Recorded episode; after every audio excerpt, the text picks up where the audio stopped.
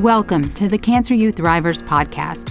My name is Andrea Wilson Woods, and I'm the CEO and co founder of CancerU. Join me each week as I interview cancer patients, caregivers, survivors, and providers about their cancer journeys. You're listening to CancerU Thrivers, where real people share true stories.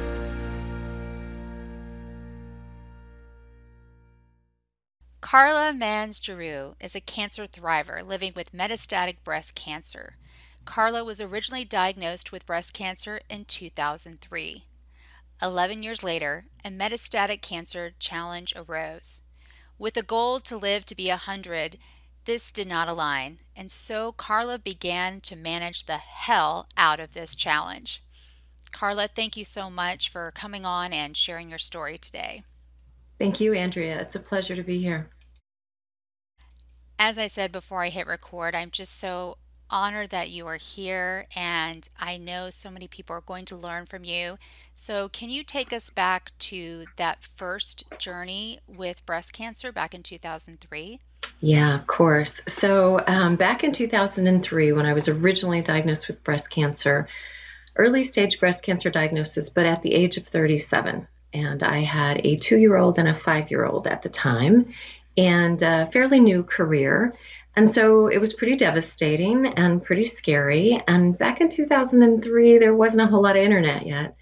And so I really did the only thing I knew, uh, which was to find the best oncologist in Chicago that I could find, the best breast surgeon I could find, and I did the conventional route. So I had the mastectomy then chemotherapy, then radiation, and then five years of tamoxifen.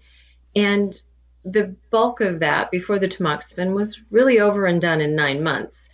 And I got through it relatively easily. I think my age and my good health and all of that was um, certainly on my side, not to mention my optimistic nature. So I just happen to have a mindset that's very positive, and I think that serves me very well in this situation. And so um, I really just did what I had to do and then went back to living my life. With the onset of the chemotherapy was coming, I knew I'd be losing my hair, and I'm like, don't want to do this by myself. I don't want to be alone, standing in the shower with clumps of hair falling out.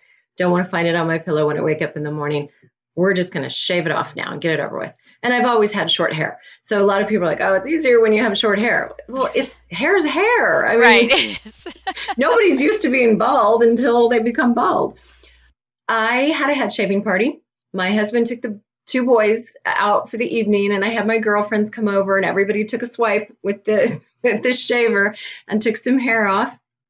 My my sons and husband came back later after it was all over with and the uh, the five year old looked at me. I had a little hat on. You know, friends had brought scarves or hats or whatever, and I was wearing a little hat. And Alex wanted to know, you know, like, what are you wearing? Why, mom? And, and I'm like, go ahead, take it off. So he pops it off my head, looks at me, and he says, Zoinks. now, admittedly, he'd been watching a lot of Scooby Doo in those days. So reruns. They had to be reruns. exactly. Exactly. But um, it was just the cutest reaction, and it just it set the tone. Um, I think the way I handled things and reacted to everything really set the tone for my boys. They were so young; they didn't really know. But if I had been scared and anxious and you know really upset in front of them, then that's how they would have been. And so the next morning after the head shaving party, I got up, got ready for work, put on a wig, got the boys up, got them ready to go to daycare, and they looked at me and they went, "No, mommy, no." They did not like this wig on my head. They did not they could tell it wasn't real. They didn't like it. So I took it off. They said that was better. We went on our morning, got them to school. I got to work. I think I'd put a little hat on or something. But I got to work, I got to the office, and I asked my colleagues, I'm like, all right, what do you guys think? Took the hat off, put the wig on, and everybody's like, no, no wig. So I never wore it again. It just didn't suit me, and I never wore it again. I just went bald or I wore scarves or hats. Wow. Yeah. How did you even know that you had cancer? I mean, how did that diagnosis happen? Unfortunately, it was a bit of a Christmas present. Um, it was Christmas Eve. And when Santa and Mrs. Claus were done setting up for Christmas Eve, things went, you know, where they might go. And I actually felt the lump on my own. And I thought, oh, this isn't this isn't right. I've never felt that before. And of course, the next day, I it was Christmas, and um, you know, I kept feeling it, going, it's not right. So as soon as I could, you know, it was probably the following Monday or something. I called my um, gynecologist, got in for an appointment that week. Um, she's like, "Yep, I can feel it too. Let's get you, you know, in for a mammogram, get you in, you know." And then I think they even did a an ultrasound and confirmed that um, there was something there that was very suspicious. Scheduled the biopsy for early January after the holidays, and once I had the biopsy, it was confirmed infiltrating ductal carcinoma.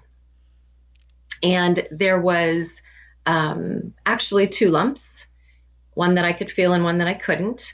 And so um, a lumpectomy was not recommended, a mastectomy was. So I went for a bilateral mastectomy, asked all the questions about saving my nipple and saving my breast and what can we do and and with the two lumps it just had to be the mastectomy and of course back in 2003 there was no nipple saving either i think that's something very new that might be starting to happen but they did a skin sparing mastectomy for me but skin sparing is so they are really um, cutting out a, a, circle around your areola and then scooping out the tissue so that they don't have to replace too much of the skin itself they just have that little that little pocket of skin and that little spot to put some some stuff back in. And I went for a free flap reconstruction. So at the time of surgery, the breast surgeon removed the breast, did the lymph node dissection, and then the breast surgeon came in and did the reconstruction. And what he did for me was take skin and a little bit of muscle from my tummy. So I had just enough little baby fat there from having two pregnancies that they were able to fill that breast back up to, um, you know, the size C breast that I had. And they did it as a free flap. So in some cases, when they do breast reconstruction, they're just pulling the the the, the, the tissue and the, the muscle rather up or from the back. And in this case, he cut it all, put it in, microsurgically reconnected it. It was wow. quite a lengthy procedure. Um, everything went well, and and I was good to go. So I have real tissue, which is, you know, I don't have an implant. I don't have a foreign thing in my body, and um, it's supposed to get thin. You know, if I grow, I, I gain weight, lose weight, the breast should also. Um, it's worked very well for me. It looks good in clothing. I'm happy with having done that procedure, and the silver lining was the tummy tuck out of the deal. I love it. Right? Um, prior to this, you were very young. You said 37, correct? Correct. Yeah. Had you had a mammogram prior to no, this? not at 37. No. Mm-mm. No. Any, any, I know usually it's not genetic, but any history of breast cancer in your family? Nope. None. Nothing genetic. Did all the genetic testing. There were different types of cancer, but no, nothing genetic. So who knows? I've got lots of theories on what might have caused it and what what contributed to it. I firmly believe that there are a lot of different things that can contribute to the body getting out of balance, out of homeostasis. Um, but there's not any one thing that anybody ever does to, to cause their own cancer, for goodness sake. So, you know, what's the point of trying to go back other than to think about what can I change in order to go forward and not see this again? What is one of your theories and what did you change? One of my theories was the the need for external validation. So I was constantly looking for and seeking external validation and approval. I did not really feel I was enough. I needed to know from others that I was enough, either from men when I was younger, from my career, getting the accolades and the, you know, doing things and being told, you know, oh, you're awesome, that was great, you know, just really really seeking that kind of validation. And, and much later, I learned that, um, you know, this theory came up after my metastatic diagnosis.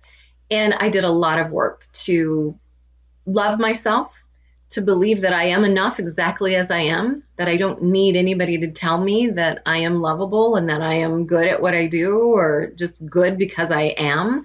And so I went through a lot of those lessons after my metastatic diagnosis. And after your first diagnosis, what change did you make, if any? Like a specific change, just so people kind of understand you had that thought process and then what action did you take? Actually, that thought process and actions came later. So, unfortunately, I didn't make any changes afterwards. I didn't know any better. I didn't have those kinds of resources. I had to debate with my husband and my breast surgeon and oncologist just to get acupuncture to help me through chemotherapy. Nobody wanted me to do acupuncture in 2003 because they didn't know what it would do. They didn't want the needles in me. You know, and like other than conventional oncology, they weren't looking at anything else. Um, and this was a large teaching hospital in in Chicago. Um, they have had then an integrative department, but it was a different department two blocks away down the street. So it wasn't really integrative. Yeah, and, no, it's not. no, it's like, oh, you've got an integrative department. That that doesn't really make sense. You've got a complementary medicine department, maybe. But so unfortunately, I just went back to living my life. I had those two little kids, I had that career. I was just interested in getting back to normal, whatever normal is, and didn't realize that I should have been making changes because what I know now is that you need to change the environment in which cancer grows if you expect it not to come back. That chemotherapy goes in and kills those cancer cells that are right there, right then what changes those cancer cells from being able to grow and not die off in the way that they're supposed to. Okay, so you go back to your life. You're normal. Yep. Two young boys. Yep. Tell us about any health issues that came up and then take us to your most recent diagnosis. Okay, sure. Yeah, those um, those years were really everything was fine. I even was on tamoxifen for five years, and relatively no side effects. The whole chemotherapy, everything put me into a medically induced menopause. I came back out of it, you know, kind of bounced in and out of it for a while. Um, so I can't say that my menstrual cycle was really regular, but um, things seemed to be back to normal, and I wasn't noticing any side effects from taking tamoxifen. However, um, you know, I continued to live the way I lived. I thought I had a healthy diet, but I was eating the standard American diet. Salads and veggies don't really make up a healthy diet if you're eating loads of dairy and meat and other things and not organic and not grass fed and all those things that we know about our um, food products now. And so that didn't necessarily serve me well, but the cancer must have been super slow growing because I made my five year and my 10 year cancer anniversary. And I thought I was in the clear. I thought, okay, great, 10 years, this is never coming back. 11 years later, it came back. It was metastatic cancer to the bone. I found it um, one morning. I was traveling, I did international travel for my job. So, stress, I think, played a big part in this as well because I did have that that corporate job. I had that international travel. I was still seeking external validation. So I was working hard. I was working a lot. I was traveling a lot. But I remember specifically one morning in June of 2014 in a hotel room in Zurich, Switzerland, shaving my legs and feeling my left leg being very numb. And I thought, well, that's weird. That's yeah. not normal. I actually have a chiropractor that I see and light touch chiropractic and just adjust. And so he looked at, you know, maybe it's a pinched nerve. Let's do some work on you. But after a few weeks of him working on me, nothing changed. It was still the same, still numb. And Whoa. when I would try to do lunges as while exercising, that leg just would not hold me up. It would just it's like, okay, something's not right here. And so I went to an orthopedic surgeon, and the orthoped took an x ray of my leg, and he said, Everything looks fine in your knee and your leg. Go to a go to an, um, um, a neurologist and see what they can find. And it was November before I made my way to a neurologist, and he put me through some excruciating tests because of the numbness. Like they literally take a needle and poke you with it different places on the nerves. I'm like, yeah, I, I do feel that. it hurts. yeah. But they did an MRI. And I think I was there on a Thursday and I expected, and he's like, the results, you know, next week we'll call you and let you know. Well, I got a call on a Friday afternoon with the results because he was, uh, it, it seemed just a little freaked out on my behalf. There was something suspicious on my spine. And he had already called my general practitioner and he said, I you've got some suspicious stuff going on here. I've called your general practitioner. She's waiting to hear from you. She's ready to see you this afternoon. So of course, talk about freaking out. It was my turn to freak out. But I went and saw my GP and met with her. And of course, there wasn't a lot she could tell me or do for me, but reassured me. My husband came with, um, and it was a Friday afternoon. Right. I would have preferred he kept those results to himself till Monday, but hey, he felt like they needed to be addressed right away. You know, she was absolutely lovely to just have me come into her office that afternoon to talk about it, even though she couldn't really do much for me.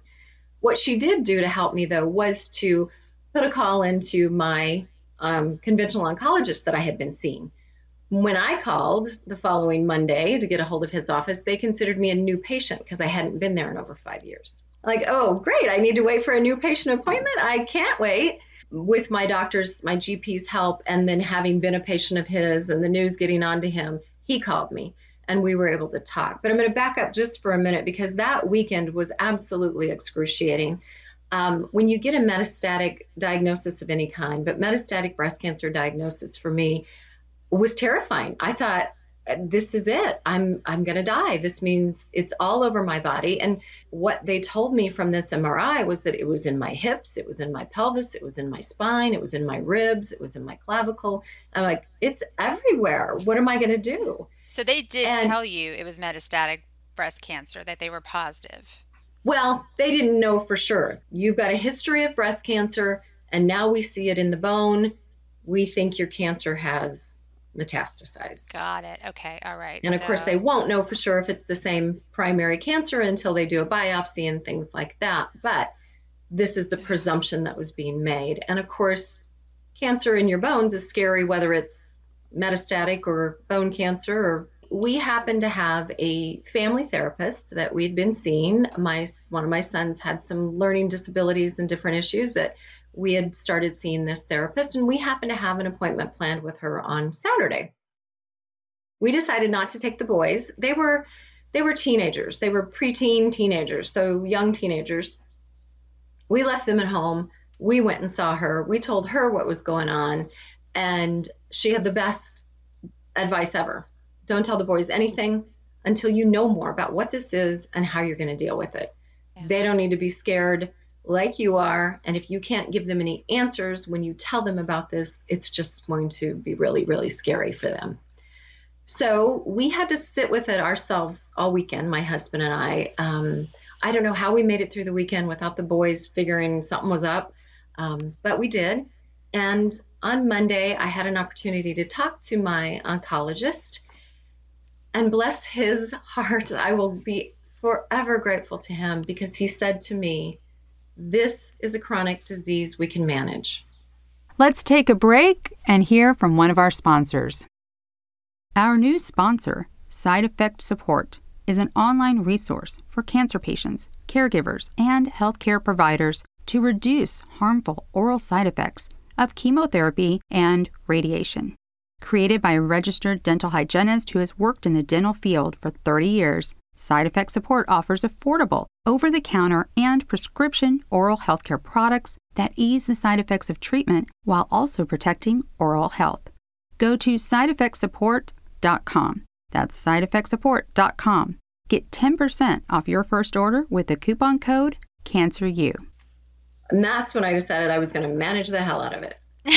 so, like, okay, I have a background in project management. I know how to manage things and I am super organized and super driven, and I am going to manage this. Fast forward through the biopsies and all of that, which they never actually got a clean biopsy. Bone is very hard to biopsy, and apparently it was caught early enough So they decided to treat it as if it was the cancer I had previously, which was hormone receptor positive cancer. We started immediately on um, an aromatase inhibitor, and I immediately started a full lifestyle change. I was going to change everything because I realized at that time I didn't change anything before. I got to change everything now if I want to get rid of this and keep this away. And so I hired a cancer coach and I dug into my lifestyle. Um, food was first, uh, supplements, uh, the way I exercised, you know, the way I oxygenated, getting more oxygen, doing more deep breathing, more meditation, you know, so many different things that I really dug into.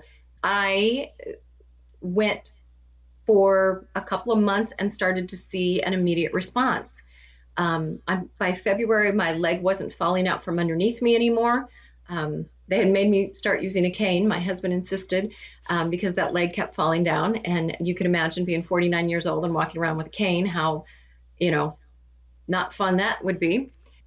Uh, February, no, it was February when I started to see things receding. I could tell a difference. Um, the last time that I had fallen was on New Year's Day of, you know, 2015 when I was in the kitchen and had a glass in my hand and was walking across the kitchen and I fell and the glass fell and it broke. And of course, there was a big freak out because people don't normally just fall down and break glasses. Um, by February, things seemed to be receding. I could feel the difference in the numbness receding, in the leg working better. And so I kept at my lifestyle changes and continued to look at whatever toxins in my life I could control. So I cleaned up my household cleaning products, I cleaned up my personal care and beauty products, I got rid of all the toxins. Um, I just did so much to support my health in order to get my body back in, in balance and back to homeostasis. Can you tell us one thing you did regarding food and also I'm just so intrigued one thing you did regarding exercise? I had actually just a few months before, maybe three months before the diagnosis, had embarked on a real food challenge, cutting out processed food, cutting out meat and dairy. So when the diagnosis came up, like, okay, we are going to completely eliminate meat, red meat from here forward, and sugar. I stopped sugar cold turkey, nothing with sugar in it. No more alcohol, no more baked goods with sugar in it. I looked at every product that I bought and put in my mouth and made sure there was no added sugar. I even stopped eating the fruits and vegetables that were high in sugar. Now, I've added those back into my diet, but in, initially I really wanted to get a handle on this. And so I was eating vegetables. and that was quite a difference. That. yeah, that was quite a difference though to do nothing but vegetables, right? And to try to figure out what do I feed myself for 3 meals a day if all I can have is vegetables. So it was a bit of a challenge and there were definitely some tears and some, you know, struggles and some anger and frustration over it, but I eventually figured it out and that's the way I eat today and that's the lifestyle that is just going to be part of my life until I make it to that 100th birthday that I so want to see. Oh, I love that. Yeah. And what about exercise? Because yes. so much of the time people aren't active, right? But you were right. active. I was active, but I wasn't, I didn't love exercise. So I had never been really athletic and really into exercise. I did it because, you know, it was the right thing to do. But I definitely stepped up my game what I learned was important was to sweat. And so high intensity interval training was something that I that I started to do. And then to just make it a much more regular thing. So not just once a week with a personal trainer and a couple of classes, but 5 days a week exercising. And I still struggle a little bit with that because I really don't love to exercise and sweat. But I have found things that do um, do work for me. So I'm big into yoga and Pilates and rebounding. I have a mini trampoline that I rebound on, which is a great lymphatic workout. Also makes me sweat. I can put on my music and just dance on a rebounder and you know wiggle around and all of that and break a sweat from that, and that's enjoyable to me. Okay, I didn't even know that was a thing, so I think I would actually really enjoy Yeah, that. just, you know, get yourself a little rebounder. You can buy a Cadillac or you can buy a little cheap one for under a $100. And I uh, love it. and there's lots it. of rebounding workouts on YouTube and, you know, people to teach you all the moves that you can make. And it's extremely beneficial for your lymph system because your lymph system and being a breast cancer survivor, it's important to move your lymph system. It doesn't have anything to pump it like your heart pumps your blood. There's nothing that pumps your lymph system. So unless you're moving it, it's stagnant. Yeah. And they say too that just 10 to 15 minutes on the rebounder can be equivalent to a 40 minute run. Well, I'd much rather sounds- do 10 minutes than 40. well, it just sounds like more fun, right? yeah, Just- exactly. my challenge with exercise what has been I was a ballet dancer for 17 years. Ah, nice. So it was two or three ballet classes a day. I went to performing arts high school. All of those classes are always constantly preparing you for some performance. There's always a goal. And then in my early 30s, I started doing marathons, and I'm not a great runner. I'm horrible, but but I'm a fast walker. And with marathons, I found I was able to commit to exercising 5 days a week because I had to be able to finish that marathon. And then when I stopped doing marathons, I really struggled being consistent. And it took me figuring out what the issue was. And it was if I don't have a long term goal, then I don't really care as much. Even Yeah. though I love yoga, I love dancing. And so I've really had to find now that internal motivation and also to what your point is find exercise that I just enjoy. You know, Mhm. I, I don't enjoy running. I wish I did. I just don't. Yeah, it really is key to make it something that that you like. And then also whether there's a short-term goal or that you can just keep your um, long-term goal. So, you know, longevity, your health, right? Um, you know, overcoming cancer or never having cancer. And exercise is one of the biggest things they've studied and found that it is so beneficial to keeping cancer away or keeping a recurrence away. So it's really important that people do find the kind of exercise they that they like. And really having a mindset shift from exercise and thinking of it as some you know strenuous thing that you have to do to thinking about it as physical movement and activity helps people because gardening is exercise. House cleaning is exercise. It actually, house cleaning will burn calories. And you know, you break a sweat when you're really mopping and sweeping and cleaning. What was your worst moment Mm. all of this? I'm going to say, besides the diagnosis itself, the worst moment that I have from the from the treatment from the first cancer going through chemotherapy was the neuropathy.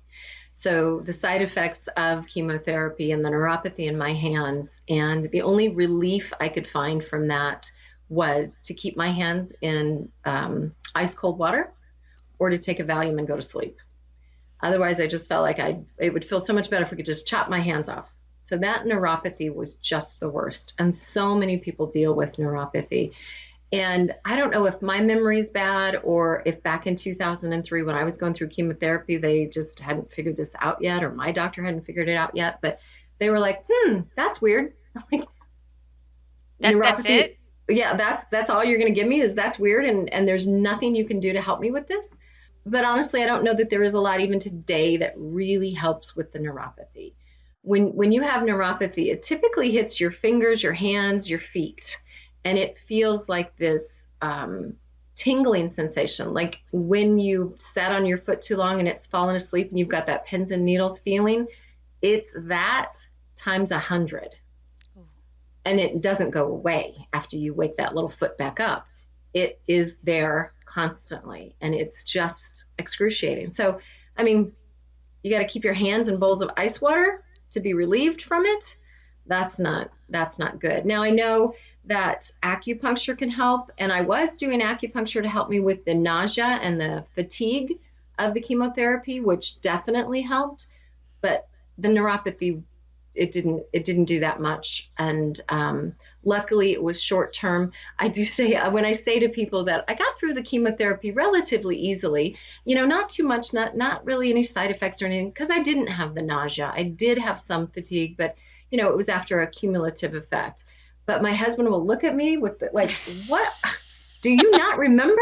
right. Have you blocked like, it all out? oh yes, that neuropathy thing. I remember now. Yeah so that that was really the worst part of treatment but but ultimately the worst was the metastatic diagnosis and just the fear that came up from that you know diagnosis and not understanding what that meant. So for me as a hormone receptor positive breast cancer metastatic breast cancer thriver i feel like i'm one of the lucky ones because hormone receptor positive cancer is easier to treat I don't have to do chemotherapy. I'm doing aromatase inhibitors. I'm doing um, CDK inhibitors. So I'm taking meds. And I also am very lucky in that I'm not having side effects from those meds either. Um, when my when I talk to my oncologist, you know, they always ask any side effects, anything new. I'm like, I don't know. Is it the drugs or is it menopause? Because I am 55 now. I was 49 when I was diagnosed with metastatic. I was luckily already in menopause just at that time. Otherwise, they would want to give me another injection of some other drug to put me into menopause. And um, I really prefer to have as few drugs as possible.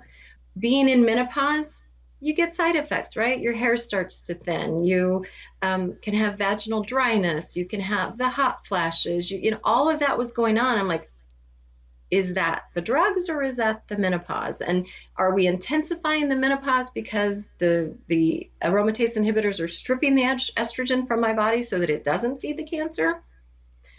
But still relatively easy for me. My hot flashes were never anything that made me break out in a you know deep sweat or wake up in the middle of the night sweating and wet.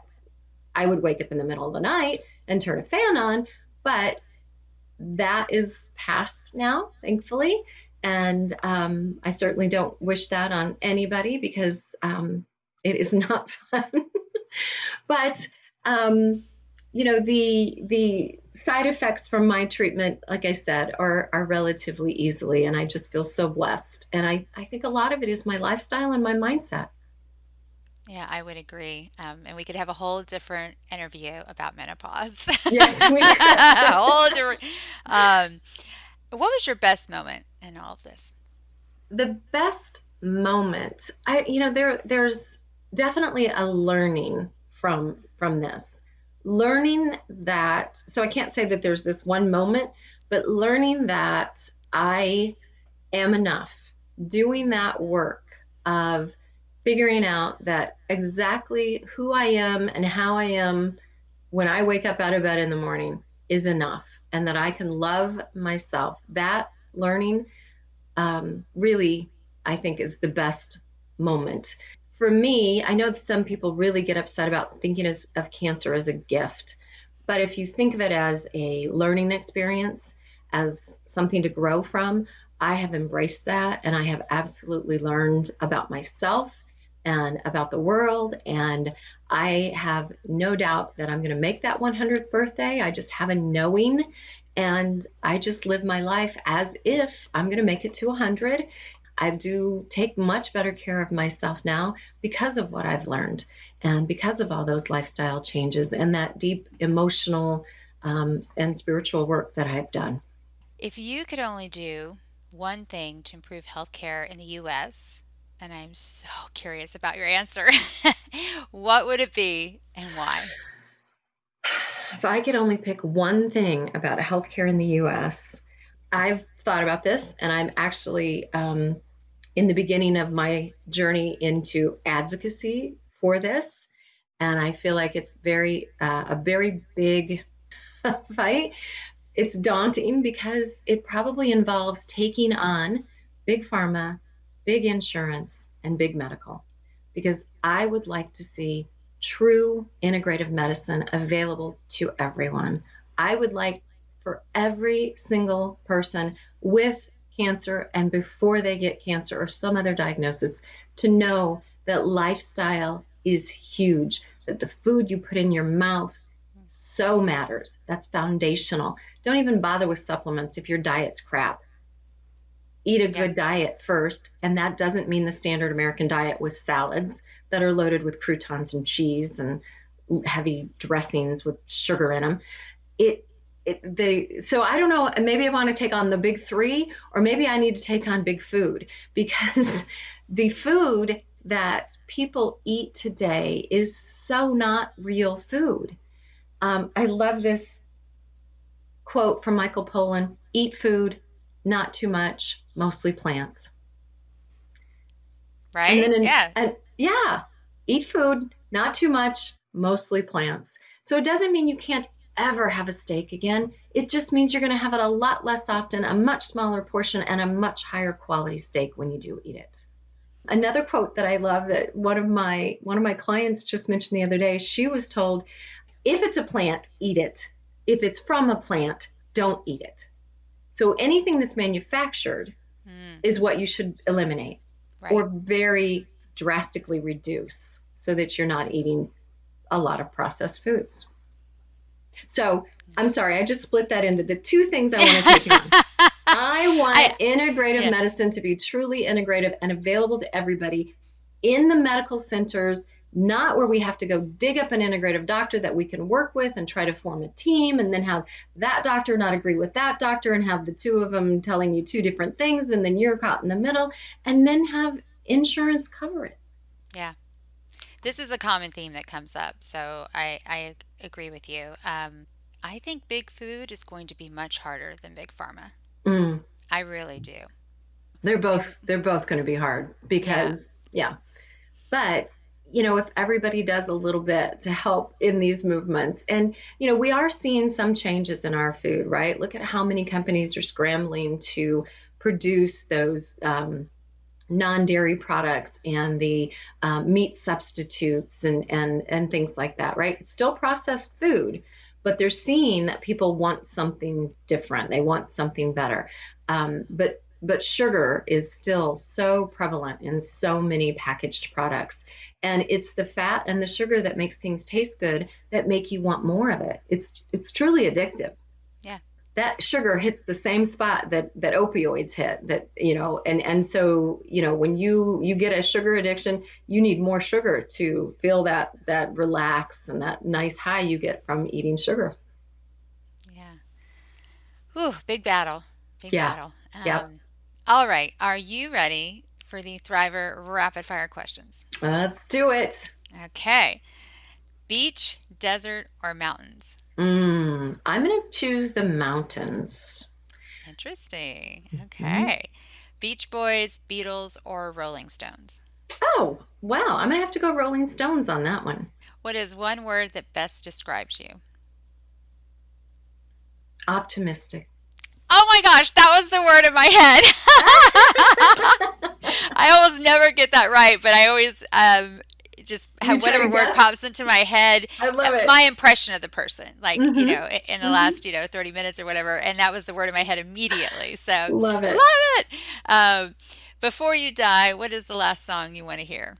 Oh gosh, I'm so bad with song titles and names. I have a son that's a guitar player. He's like, "Mom, you should know that name. You know that song." Um, I just love happy, upbeat music. It would probably have to be something that I can dance to. Yeah, I, I feel that. And what is the last meal, speaking of food, you want to eat? Last meal that I would want to eat would be. Oh, I do have so many favorite um, veggie meals. What would the last one be? Um, I think the the food matters less and the company matters more. I would want my last meal to be spent with as many of my loved ones and friends as possible with nothing but real, whole, healthy food on the table. And that is a beautiful segue into the next question. The last person you want to see. Mm. Well, my husband's older than I am, and he has no intention of making it to 100, so I'm not going to name him.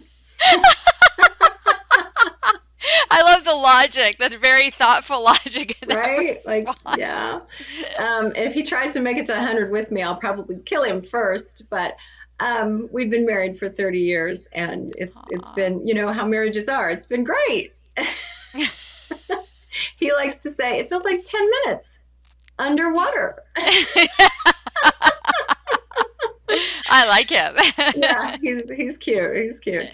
But I have two sons, and I hope to have um, some grandchildren um, one day. And I, I would say those are the faces that I would like to see before I go, surrounding me. And you know, at a at over a hundred, they're going to probably be, "Mom, would you please just die already? You've been around forever. Please go."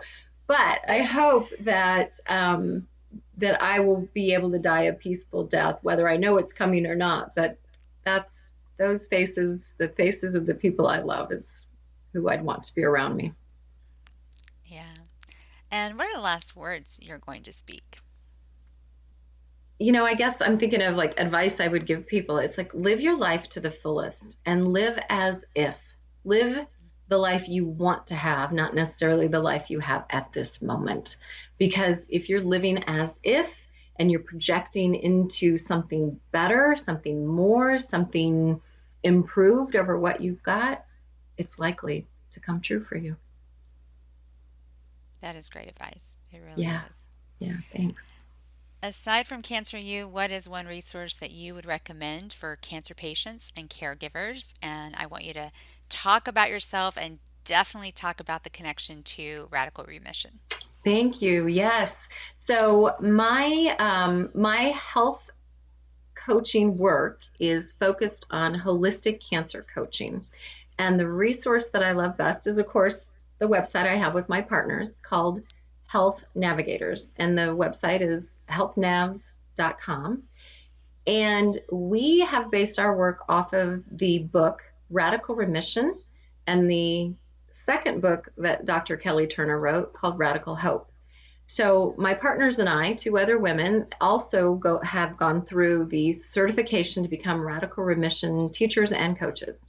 And with that radical remission book, you, um, there are those 10 healing factors that Dr. Turner found radical remission survivors all utilized in order to overcome the odds.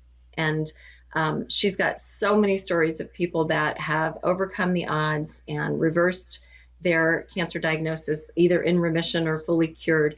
And they're so inspiring, both of her books. And those 10 healing factors are very practical, doable lifestyle changes. Only one of them needs a practitioner. So people can apply these. And so I'm really passionate about sharing that work with people. Um, I was just thrilled to find the book through my own cancer journey. She wrote the book in 2015. I found it in 2015 or 2016. And I just went, ooh, check, check, check. I've got those. I'm like, ooh, I need to work on that, that, and that. it was then, you know, so resonating with me and then became my my guidebook. And the thing that I always recommend to other people is to read the book. It gives you hope, even when your conventional doctors don't. And in the new version, Radical Hope, Dr. Turner's brought in stories of people that are overcoming other illnesses, not just cancer, but also people like me that are taking an integrative approach. So the first book gets a bit of pushback, especially from the medical community, because it's all about people that overcame the odds after conventional treatment failed them or because they didn't use it at all. Right. And so, of course, your medical doctor is not going to embrace that because they want you to go through the chemotherapy and the radiation and all of the things they recommend. But I and others have found that an integrative approach that conventional meds and these lifestyle changes can make the world of difference for people. I only read the book a couple of years ago. I haven't read Radical Hope yet. I felt like everyone needed to know those things. And I, I don't think a lot of those lifestyle changes are easy for everyone. I mean, I live in the Southeast now. I lived in LA all of my adult life. And I think in certain parts of the com- country, people can are healthier. I think Colorado is still always the healthiest state, but certainly in California, there are just more resources. But mm-hmm. in the Southeast, people are very unhealthy. Mm. And even the options, they are available. There are healthy choices available, but those grocery stores that have them are, are spread farther apart. Mm. And I'm not making yeah. excuses for people, but I, I do see, um, and this is where your challenge with big food comes in. Mm-hmm. As long as we have fast food restaurants everywhere, as long as restaurants, which are slowly coming back after COVID, continue to serve portions that are three times the normal size, as long as that continues, I think it's really, really hard for people. But cancer does motivate people in a way that other types of health issues don't. No, good point. You're right. It's not. I say they're easy, but I've been living this lifestyle now for six years or more, and it's it's easy now. But I think I even mentioned earlier that when I tried to do the food thing, that it, it was hard, and I was in tears, and it, it was a struggle. But there are steps that you can take, and the more that people are asking for something different, the more that we'll get something different. But it's one of those things: what comes first, the chicken or the egg? The healthy fast food, like the real food fast food joint or people asking for it right? It is tough. Um, i know just you know taking a road trip. My family i'm originally from kansas. I live in illinois. Between here and there a 12 hour drive and what choice do i have but to drive into burger king and get a beyond beef or a um, uh, impossible burger. So, that's right. you know at least there's that now. But these are things though that people can do. And you're right about the diagnosis being the motivation. Finding a way to motivate and inspire people to do this before they get a diagnosis is another one of my um, challenges or opportunities that I would really like to find a way. And, you know, I start with my own family, and I have a very large family in Kansas, and Kansas isn't necessarily the healthiest place. I, I met with an oncologist there once, and he happens to also be the owner of Fried Pies.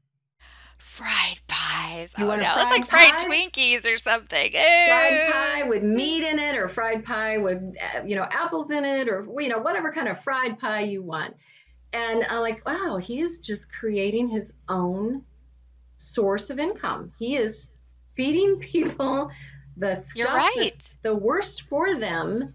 Not that he's thinking of it that way. He call you know, he's a self-proclaimed foodie. He loves food. Like, well, then pick good food. but it is it's a it's a long road and a and a tough road to make those big changes so people really do have to do it on their own but this is why i love this community that my colleagues and i have built so, as radical remission coaches and teachers, we came together, formed the Health Navigators, and we're really all about providing community and support for people that are on a journey. And so, when you find yourself with a diagnosis and you want to do everything that you can, you don't want to just follow doctor's orders and do the chemo and the radiation and take the pills, you want to do more you'll find a community like ours to help you, right? How do I do this? What, what kind of resources do I have? Who else is doing this? When you find like minded people that are doing what you want to do or you know you need to do but haven't figured it out yet, it's just so much easier. It's so helpful to know that you can come to a book club or come to a coaching group coaching session or come to the workshop, whatever it is. We offer all sorts of great stuff and find people that are trying to do the same thing you're trying to do. And then sharing success, sharing resources, and just sometimes laughing together or crying together. Karla, if someone wants to get in touch with you, what would be the best way? Let's let them know how to do that. Yeah, so they can reach me at Karla at kmgcoach.com. That's Karla with a K. And they can go to the Health Navigators website, which is healthnavs, N-A-V-S, dot com. On that website is lots of great information for people that are on a health journey. Okay, we will put those links in the show notes and the workshop notes. Karla, thank you so, so very much for sharing your story today and also your wellness journey. Thank you, Andrea. It's been a pleasure. I appreciate the opportunity. Thank you for listening to the CancerU Thrivers podcast. If you like our podcast, give us a five star rating and review and tell your friends about us. Subscribe on Apple Podcast, Amazon Music, Spotify, Stitcher, or wherever you're listening right now. If you want to share your cancer journey with the world and be a guest on our podcast, go to our website, cancer.university. That's cancer.university. And hit the contact button. Or click the contact link in the show notes. You've been listening to the CancerU Thrivers podcast. Real people, true stories